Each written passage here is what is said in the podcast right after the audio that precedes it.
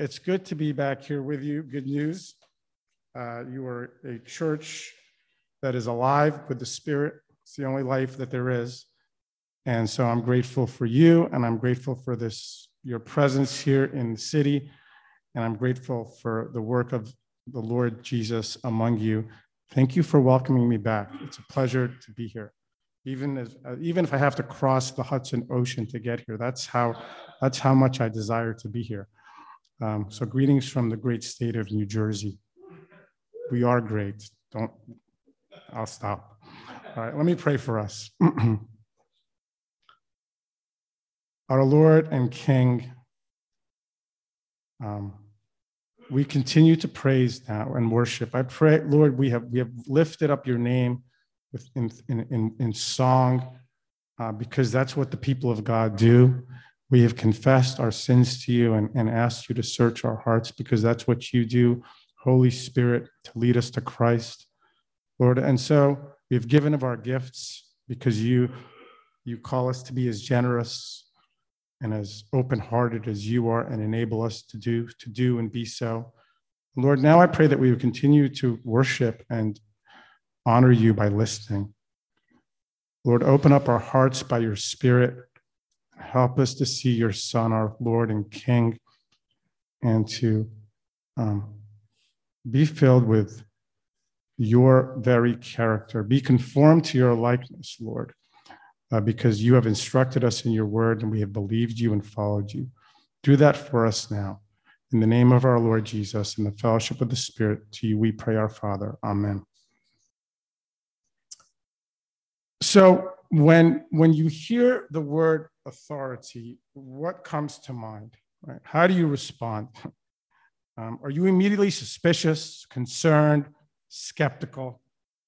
Uh, within our society, we've been con- conditioned to kind of respond this way to the notion of authority. We have a hard time differentiating authority from authoritarianism, differentiating authority from its abuse. That's a, just a difficult thing for us to, uh, to discern or to even accept. Uh, but the irony, of course, is that those who condition us to reject authority simply wish to substitute their own authority for, for those they want us to reject, whether it's family or church or, or God, or really any kind of authority. They tell us, be free, but then define uh, freedom as what they believe. Um, because uh, how, how they wish society to be, they, they want us to, to be that way. However, it is that they conceive human life as for, they define for us and then expect us to live accordingly. In other words, they substitute their own authority for the authority they call us to reject. Effectively, to be honest, it's just a power play. At the end of the day, it's substitute one form of, of power for another. In other words, we will live under authority. That's unavoidable. We'll be, we will be subject to forces and ideas that do not originate from us and that we did not create ourselves. There are, we, we enter into a world that exists that subjects us and conforms us to some form of authority almost every moment we live and breathe. we are people under authority. The question is, what kind of authority will we live under? Will it be an authority that is right and good and true that, that frees us and enable us to live as we were created and now redeemed to be, or it will be a counterfeit of that that promises good but doesn't pay off. So, our reading this morning is in Matthew chapter 8, uh, verses 23 uh, to chapter 9, verse 13. and when he got into the boat, his disciples followed him, and behold, there arose a great storm on the sea, so that the boat was being swamped by the waves, but he was asleep. And they went and woke him, saying, Save us, Lord, we are perishing. And he said to them, Why are you afraid, O you of little faith? Then he rose and rebuked the winds and the sea, and there was a great calm.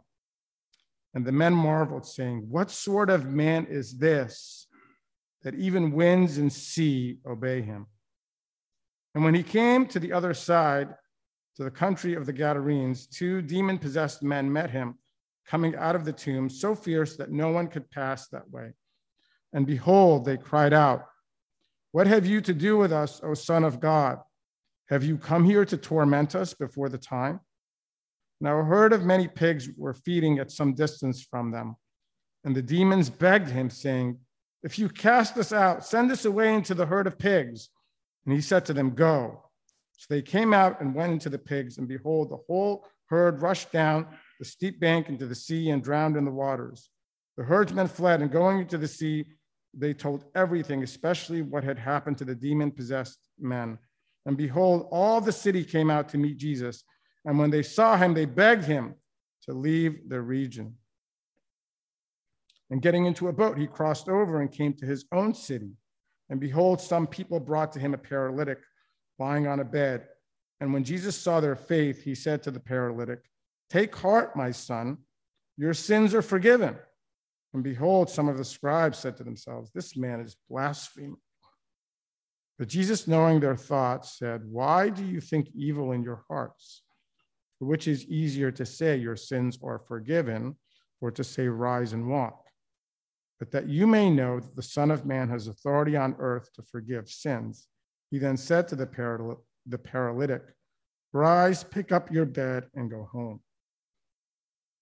And he rose and went home. When the crowd saw it, they were afraid and they glorified God who had given such authority to men. As Jesus passed on from there, he saw a man called Matthew sitting at the tax booth, and he said to him, Follow me. And he rose and followed him. And as Jesus reclined at table in the, ha- in the house, behold, many tax collectors and sinners came and were reclining with Jesus and his disciples.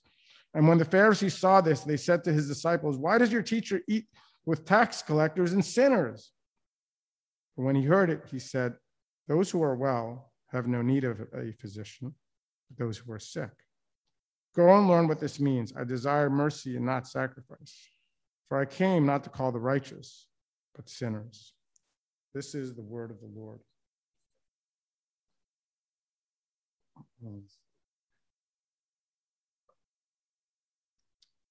So, Matthew's gospel presents Jesus to us, right? Who he is, what he does, right? Um, and Jesus is the king who's come into the world on a rescue mission to redeem his people from their sins, to claim you as his very own. Sin is the fundamental human problem. I know that on some level it's we know that, but we don't believe it which is why we need to keep hearing it, because we really think our problems lay elsewhere. That's just the truth, which is one of the reasons it's good to have this gathering weekly. Because if we don't remember that, at least during the whole week, we are reminded of that reality. Sin is the fundamental human problem. It's what's wrong with the world, it's what's wrong with you, it's what's wrong with me. And Jesus saves from sin. This announcement is made immediately in chapter one of Matthew's gospel. Now, as the one who is king, Jesus comes with authority authority to speak and authority to act. And so, after, G- after presenting Jesus as king uh, who's come with authority, we read Jesus' teaching over the course of a number of chapters in Matthew. The teaching contained in Matthew 5 to 7 is known as the Sermon on the Mount. Be familiar with it. Here's how the Sermon on the Mount concludes. And when Jesus finished these sayings, the crowds were astonished at his teaching, for he was teaching them as one who had authority and not as their scribes.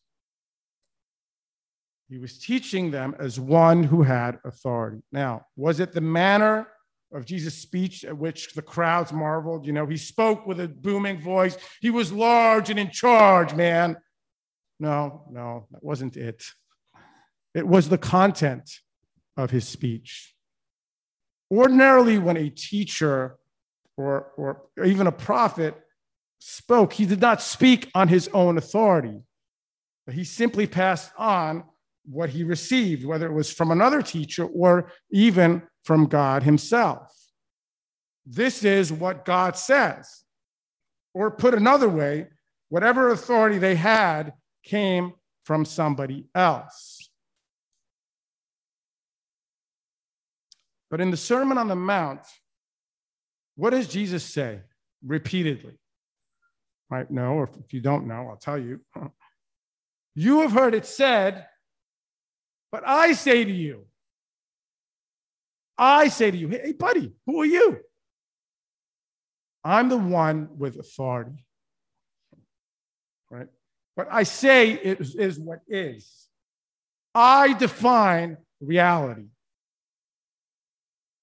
There is no one above me or behind me validating my words. They stand simply by virtue of my saying them, because I'm the one with authority. And so, following the Sermon on the Mount, we see Jesus acting with authority and exercising authority over disease and illness. And then in our reading, we see Jesus continuing to exercise authority. We observe Jesus exercising authority in one setting after another after another over different aspects of reality. We see him exercising authority over the storm, over creation itself, over the spiritual realm, over sin, and over people. We are presented with four different settings where we see Jesus speaking and doing. And in each of them, Jesus' authority is disturbing or unsettling in some way. It is disruptive in some way of what people expect or what they want. And so the question for us this morning is this this is the question Are you willing to accept the disturbance Jesus' authority brings? Or would you rather keep your life settled without his authority? That's the question we are going to enter into. That's the question I present to you on some level. It is a question to take. I know I'm just beginning, but on some level, it's a takeaway. because it's a question that sort of life continually presents to us. Right? It comes at us over and over. Are you willing to accept the disturbance that Jesus' authority brings and that results from having his authority in and over your life? Or would you rather keep your lives orderly and organized the way you want them to without his authority? So let's enter in. In the first setting, uh, in Matthew 8, 23 to 27, our passage begins in verse, you know, it says this. It says, when he when he got into the boat, his disciples followed him. So the disciples are following Jesus. This is what they're doing. On some level, you could say they're doing the right thing. They're in the right place. So they're in the boat with Jesus when a huge storm comes up upon them, upon the sea, causing them to fear for their lives. And unfortunately strangely to them, probably, you know, to us, maybe, Jesus is asleep, seemingly inattentive, not doing anything. So the disciples are disturbed by this. Lord, save us, we're dying. It says in Matthew, in Mark's uh, account of this, don't you care? We're perishing. Like, Lord, what's up? Lord, we're in trouble. Don't you care? Is that not a feeling or cry maybe that you're familiar with? Right? You're in a situation and maybe it's something that you've experienced in the past or something that's ongoing in your life right now, today. Right? I can relate. We have a situation where we believe Jesus is with us, yet we are in trouble, and he is seemingly asleep, inattentive, and not responsive. He's not doing anything to save us from the storm. He's not, we are crying out to him, but he's not acting seemingly. Lord, I need you. Do something, anything. Please make it I don't know, better or go away or change in some way, shape, or form. And it doesn't, and it doesn't go away. Lord, don't you care? Lord, are you even there? And here's what Jesus says Why are you afraid, O you of little faith? That's his response. It's not simply a pat on the head, it's, a, it's an awakening to, to see. You still don't know me. You still don't understand. Ultimately, you still don't trust me. It's not that you're upset, it's that you don't really believe that I care. You can be upset because it's an upsetting situation. But at the end of the day, underneath that upsetness is a is you don't understand, is you're not getting me after all this time. You see the storm and its power, which is real, but you don't see me and my goodness and my power and my care in the midst of it. When you don't see Jesus as he really is, not as you imagine him or expect him to be, but as he is, all you see is the storm and you are afraid. Afraid of abandonment, afraid of being alone, afraid of what's ahead,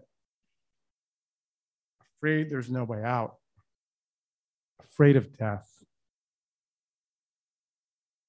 Maybe you're not even afraid anymore because you've given up. You've gone beyond fear to, to despair.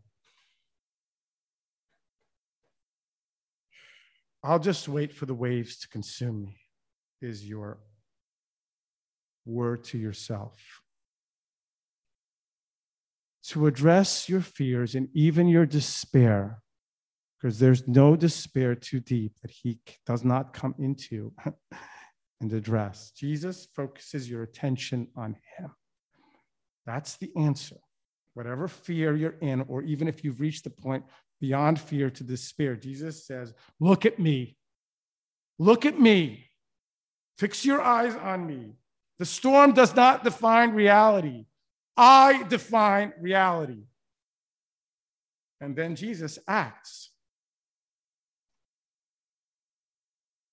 26 to 27, Matthew chapter 8. Then he rose and rebuked the winds and the sea.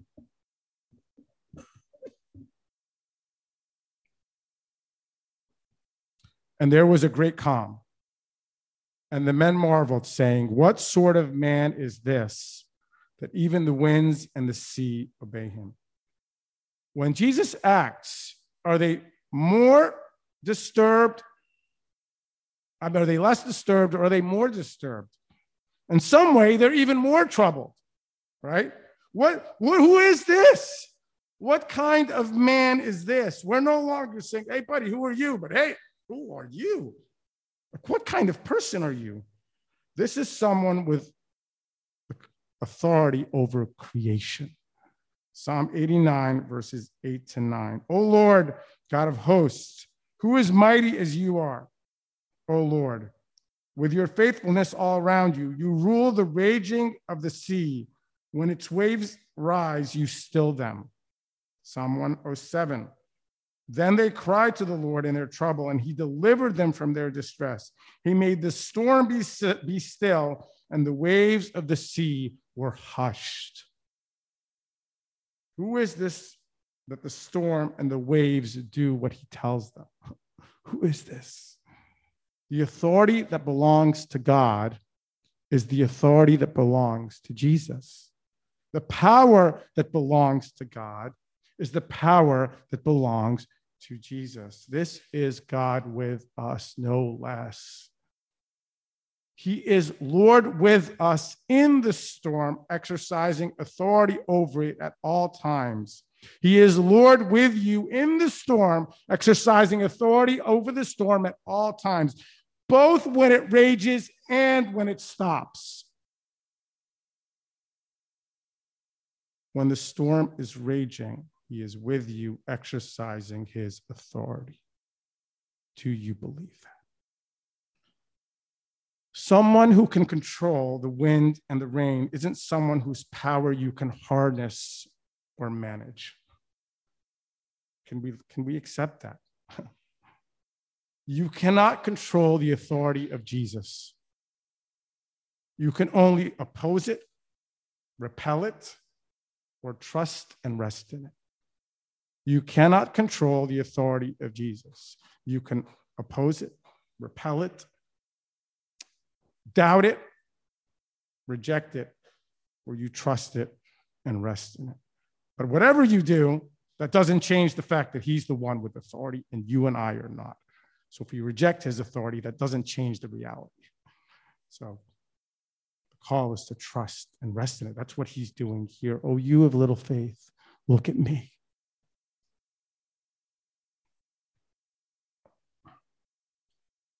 Jesus, in his authority, allows, and you could say, brings storms into your life so that through those storms, you would trust him and know him and rest in his authority more deeply and more truly and more hopefully. That's the purpose of the storm. That's what he does for his disciples here. Out of the other side of the storm, they are they marvel at him more and are more awed by him and on some level are more trusting in him than they than they were before the storm. That's what comes out the other side of the storm when you look at him and trust him. Now we move on to jesus encounter, um, encounter encountering two men possessed by demons. This is the next setting now, a lot of the people in our society might say, What's up with the demons? You might be saying, Oh, no, no, no, no. I know all about the demons. I know the demons. Believe me, I'm familiar with the demons.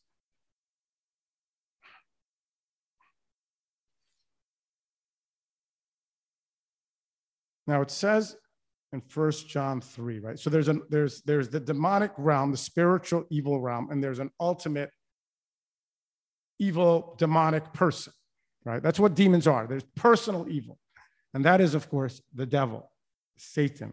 And it says in First John 3 that Jesus' mission is to destroy the works of the devil. Right? That's what he came to do, is to destroy the work of spiritual opposition, spiritual harm. So, so here's the thing most people think of, of good and evil, light and dark, the demonic and the godly as opposing and on some level equal powers and authorities. They, you know, they're basically just sort of two equally opposing, powerful realms fighting out out for supremacy. But that's not what we see here in our passage. These are not two equal and opposing forces. The, the, the demons are subject to the authority of Jesus, and they cannot not be. First, they recognize him and his power. What have you to do with us? O Son of God? Have you come to torment us before the time? Secondly, they do what he says. He says, go, and they go. The demons are looking to wreak as much havoc as they can before they face their destruction, which they know is coming. I know it's a big subject, and I'm not going to be able to unpack it here. And there's a lot of it that's difficult to understand. I just admit that before you, but I just, we have a word here and it teaches us. So we want to take from it what we can glean from it, at least in the time we have. Okay. So they want to wreak as much havoc. And the way they do that is, is, is by attacking God's image bearers. That's how they war against the Lord, is they come after you and they come after me but they are subject to the Lord's authority, who uses their evil intentions to achieve his good purposes. So Jesus drives out the demons. Friends, what I can say is this there's a lot we can say about this subject, but is well beyond me and well beyond our time this morning. But the way to be free of demons is to come under the authority of Jesus. End of the day. Not simply help me out as I continue to do my thing, but command me own me, I'm yours, right? And so there's a lot of distress, and some of it is truly spiritual war and attack. But where Jesus reigns, he reigns. And even if he might be allowing something to take place that feels like he's not acting, he again calls you to look at him and to trust him because that's what he does to these two demon possessed men. Now, when Jesus drives out the demons, what happens? Does the town rejoice? No. the people are, again, terribly disturbed. His authority is disturbing. All this, the entire city comes out and they beg Jesus to leave their region. Why? Well, because of what he does. What does he do? He drives the demons out into a large herd of pigs who run down an embankment and right into the sea. Okay, yeah, it seems a little bit jarring, but why are they so upset? Is it because this is some sort of first century proto animal rights movement, you know, PETA before PETA, that kind of thing? No, that's not the deal. What are the pigs? The pigs are their, their wealth. That's their economy. That's their that's that's their their produce. You know, that's their stuff that they that they live on. So here we have Jesus, the King, with authority, who is mighty to save, freeing two men who were under demonic control and oppression and themselves out of control. The captives have been set free. The kingdom of God is on the move, but it's too costly it's too disruptive to the lives of those in the community. This is, again, this is the economy we're talking about. This is not a small thing. So they prefer to keep their lives the way they are, even with demons and with oppression, as long as there is, you know, the way they live and what they count on isn't disrupted isn't, isn't harmed. Just leave, man. We want things to go back the way they were. We don't like what you've done effectively. Can you relate? Can you relate to the desire to keep a safe, ordered, comfortable life? Maybe you're happy to keep Jesus alive, around, as long as your life is in order, as long as it's in the way that you have planned and expect it to be. And you've invested a lot in that order. Maybe you maybe it's just what if the presence of his of his freedom, his authority is simply too disruptive to your life? Now, maybe some of you are saying, that's not where I'm at, man. I have nothing to hold on to. I have no pigs to lose. I hear you. But you know what? Often the things that make us miserable are the things that keep us from Jesus. we, we, on some level, we are comfortable in our misery or whatever situation that we find ourselves settled into. Even that, we don't, we don't want it to be disturbed in the way that Jesus would disturb it. And we'd rather hold on to what that is than, than have Him. Friends, but for a lot of you, I don't, you know, wherever you're at, maybe that's not where you're at. You're at, your life is good. It's, it's, it's, it's, it's going the way you want it to be. Friends, don't sell your soul for anything, not for any price. He's the treasure, He's the valuable one, not the pigs. I know to us, pigs are not attractive, but, but again, this was their treasure. This was their economy. This is what they counted on. This was their investment. So think of it in that way. What do you have? What do you count on? What's your investment? What's your treasure? What do you value? What is it that you order your life around? He's the treasure, not the high, not the sex, not the buzz, and not the money or the achievement or the comfort or the entertainment or anything else all any anything else. We sang it already. There's nothing better than you. Anything else is a counterfeit treasure. What we must say is, Lord Jesus, please, we beg you to stay and do whatever you need to do. If, and if it means that what I value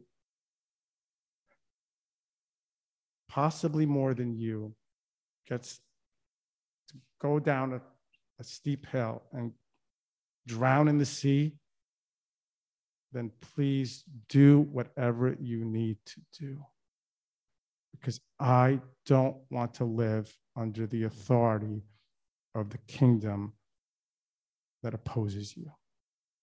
There are only two kingdoms there's the kingdom of the God and Father of our Lord Jesus Christ, or there are kingdoms of this world ruled by the one who is the enemy of our souls. Lord Jesus, please stay and do whatever you need to do in your authority. Say go, say go. Drive them out and say to me, go, and I'll go. Whatever you need to do. So let's continue to follow him then as he brings another disturbance. A group of friends bring their paralyzed friend to Jesus. Now we're in chapter nine, so he can heal him. Okay, Jesus, do your thing, man. We know you're the healer. You're it. We love our friend. Help him out. Jesus says, Take heart, my son. Your sins are forgiven. And that's not what his friends brought him for. And that's not what we would bring ourselves or someone else in that condition for. Now, the Pharisees, the teachers of the law, they're disturbed but it's for a different reason, right? They're offended because Jesus has the authority to declare the man's sins are forgiven. Who, who, would, who does he think he is? Who are you to declare somebody's sins forgiven? Only God has the authority to forgive sins, man. In other words, you are claiming for yourself what only God has the right to claim. How does Jesus respond? He says to them, you think these are just words coming out of my mouth without authority? I guess anyone can mouth the words, your sins are forgiven. You're right, maybe, sort of. Okay. But can anyone but God Himself take a paralyzed person and with a word cause him to walk? Who can do that? Whose word has the power to take what is dead and bring it to life? Whose word has the power to take what is dead in you and bring it to life? Jesus says to the paralyzed man, Rise. And he rises. That you may know the Son of Man has authority on earth to forgive sins. Do you know that? Now, the man is brought by his friends for his tem- the temporary healing of his body. And that's a good and loving thing to do. It's never not a good thing to do. If we're sick, we want healing. If our friends are sick, we want them to be healed. Take them to a doctor, what have you. But first, Jesus eternally heals his soul because that's the one things that can the one thing that can destroy you and me forever is a sin sick soul. But if your soul is healed, when your sins are forgiven, then ultimately all of you is healed forever in the timing and the authority and the wisdom of God. On some level, all of our healing now is temporal. right? But if your sins are forgiven, then you are healed and it will be well with you bodily and physically. I mean, spiritually and physically forever. And one day when Jesus restores, returns, you will have a glorified, indestructible resurrection body, no matter its condition today because sin is the thing that brings about all of the, that wreaks all of the havoc. One day, when you see him face to face and rejoice in him, that is ultimately everyone's need.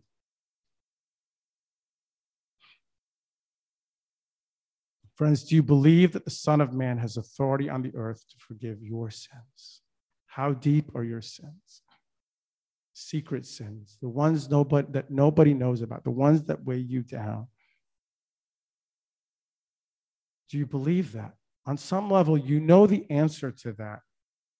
is by whether or not you get up off your mat when he calls you, or if you just lay there paralyzed by your sin. And he says to you, Get up, listen to him. So I had a cousin named John Hanna. John was, yes, that, yes, he's John Hanna. I'm John Hanna. We were really close. He was two years younger than me. Um, and John was a heroin addict for 10 years. He spent time on the street.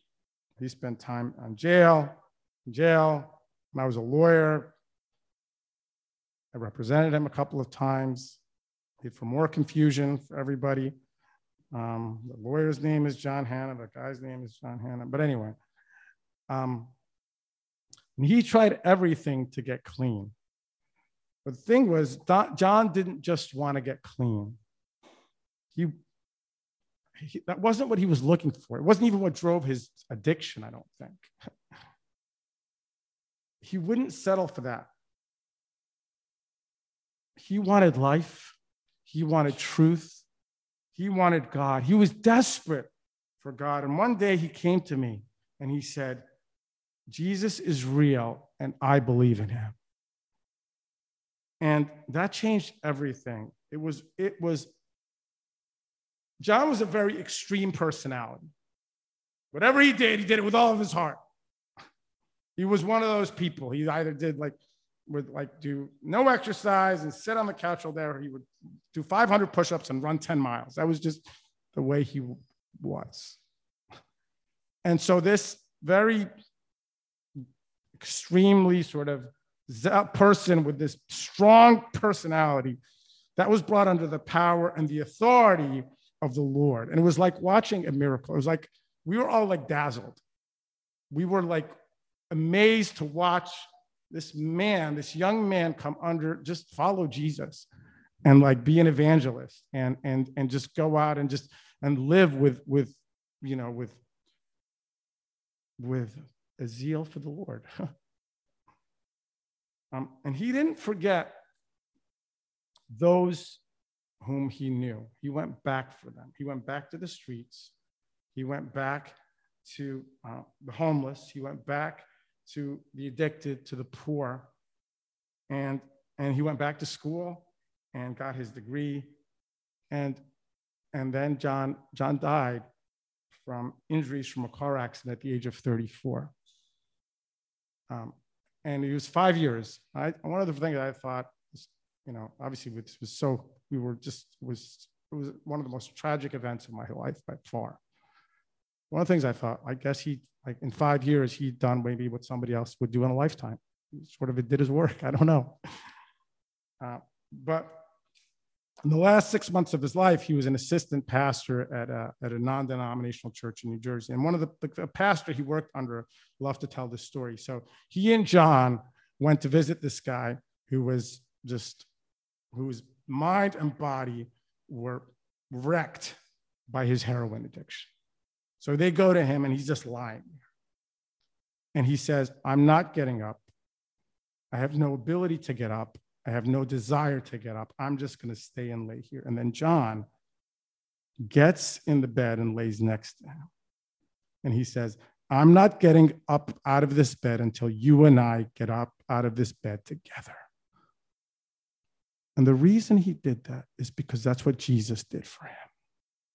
He, he, Jesus came and entered down into the depths of hell in which he was living and died and bore his sin and bore his slavery and bore it all and rose up and raised him up with him.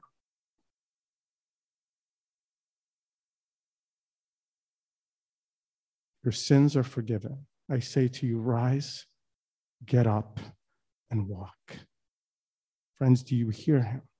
He has that kind of power, he has that kind of authority. And when you let him in, and if you do, then you will do, if you actually do that, if you hear his voice and heed his call and accept his authority over every part of you, then you will do what Matthew does in this, in our passage. What does Matthew do? Jesus says to him, Follow me. Really? Me? I, I can follow you. You want you want to be. It's, it's like the highest privilege that we can have in the, in the whole universe. Jesus says, "You be with me," and I, I can be with you. Really, I can come just like the, now, like the way I am. Yeah, you come with me. What does Matthew do? He throws a party at his house and tells all his friends to come. Listen, you can come to see him too. You can come know him too. No matter who you are, no matter what you've done, he has a big party and invites all the tax collectors, all the sinners, right? Everybody he knows. Like it's a big shindig, man. It's a powwow.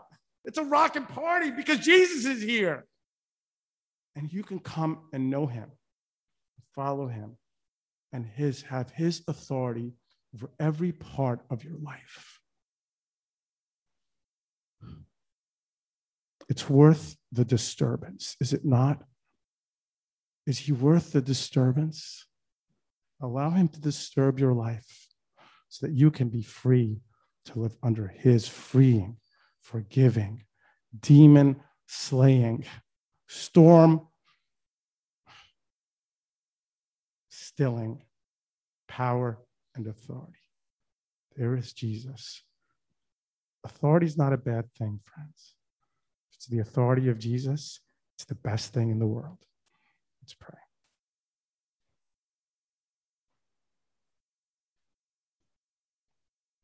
Our Father and our God, thank you for sending your Son.